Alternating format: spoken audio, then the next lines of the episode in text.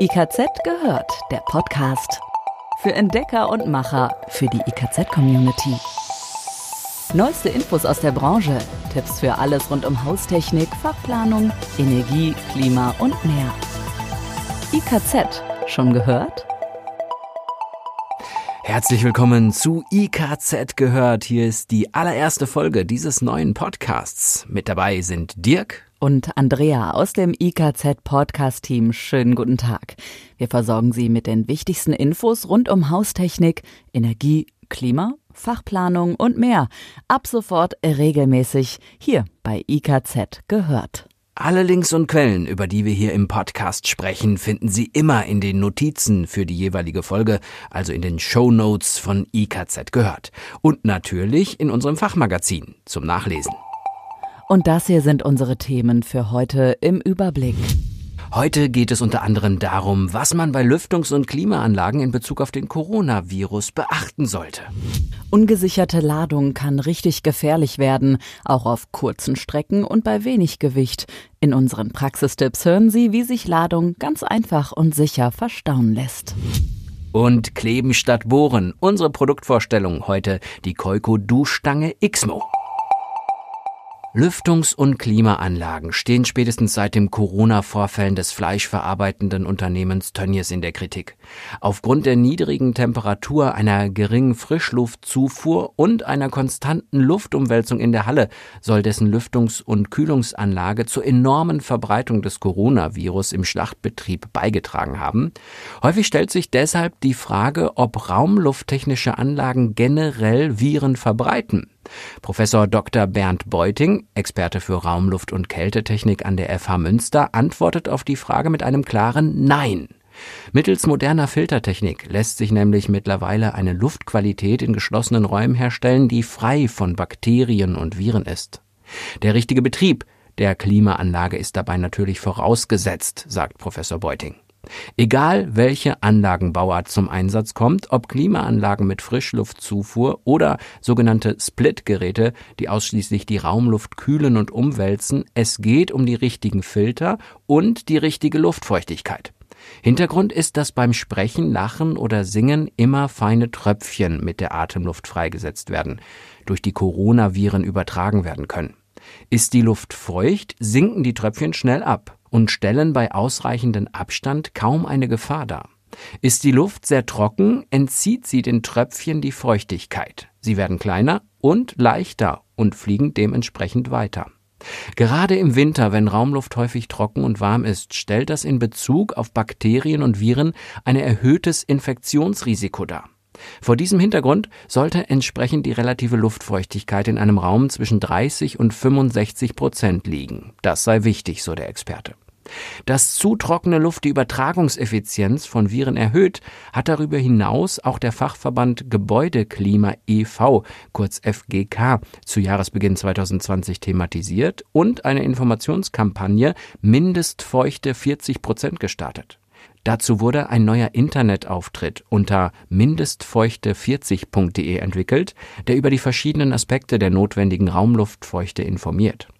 Schwebstofffilter, sogenannte HEPA-Filter, sind ausreichend fein, um Partikel sowie Aerosole und die darin enthaltenen Coronaviren aus der Luft zu filtern. Dazu reichen nach Meinung von Professor Beuting Feinstaubfilter der etwas niedrigeren Kategorie mit einer Minimaleffizienz von 50 Prozent ebenfalls aus.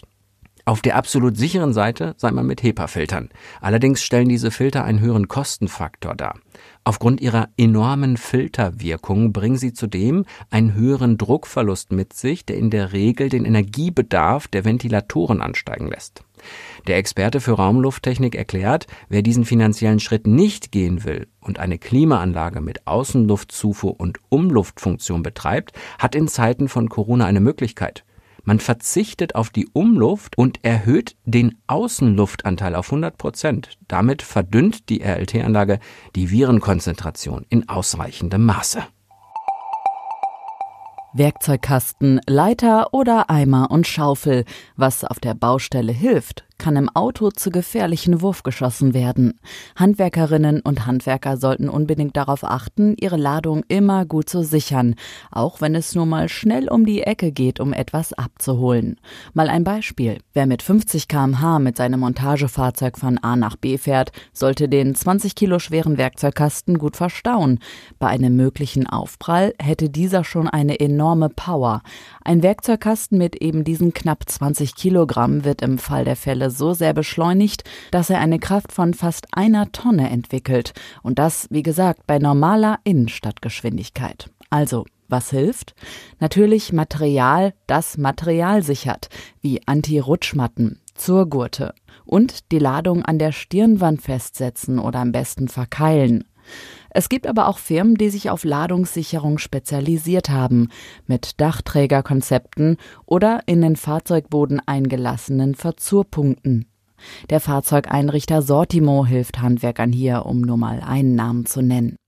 Es gibt auch Mythen rund um Ladungen und wie man es richtig macht oder eben auch nicht, die sich dann halten und halten, sowie der Satz schwere Ladung bewegt sich nicht. Das ist falsch, sagt Adolf Würth, ein Spezialist für Befestigungstechnik. Eine Fehleinschätzung, die gefährlich werden kann. Vor allem wer voll bepackt schon mal stark gebremst oder mit dem Handwerkerauto schnell in Kurven gefahren ist, weiß das. Selbst wenn kein Unfall passiert, kann es sein, dass das Fahrzeug von innen verkratzt oder sonst wie beschädigt wird. Mittlerweile gibt es auch digitale Hilfsmittel, um Ladung zu sichern, wie den sprechenden Zurgurt. Sitzt er zu locker oder zu fest, der Gurt, meldet sich das System von BPW Bergische Achsen KG. Der Zurgurt ist mit einer App verbunden und die meldet sich, bevor es kritisch wird. Ein anderer Punkt ist, praktisch ist ja außerdem, wenn die Handwerkerteams an alle Werkzeuge herankommen, obwohl der Wagen voll beladen ist. Und auch da gibt es Firmen, die einfach ausgedrückt spezielle Schubladensysteme anbieten. Aluka und Bot bieten unter anderem diese gut durchdachten Transport- und Arbeitssysteme an. Also noch einmal im Überblick. Was ist wichtig? Der Fahrzeugeinrichter Sortimo hat eine Checkliste für Handwerker erstellt mit fünf Punkten. Hier sind sie. Erstens die Verkehrstauglichkeit prüfen. Ja, mag es sich noch so einfach anhören, aber es ist enorm wichtig, denn nach einer Vollbremsung oder nach besonderen Belastungen sollte das Fahrzeug immer noch mal durchgecheckt werden. Zweitens, für eine stabile Beladung sorgen. Die Ladung verändert den Schwerpunkt des Fahrzeugs und führt zu einem veränderten Fahrverhalten. Schweres Transportgut sollte immer so tief wie möglich im Fahrzeug verstaut werden und die Ladung sollte immer gegen Rutschen und Kippen gesichert sein. Drittens das richtige Sicherungssystem verbinden, am besten eine Kombination aus all den genannten Möglichkeiten. Und diese Systeme sollten viertens intakt sein. Dazu gehört auch, dass die Ladefläche besenrein und ölfrei ist. Und fünftens, eine ausreichende Belüftung sicherstellen. Boden- und Dach- oder Seitenlüfter können hier ausreichen.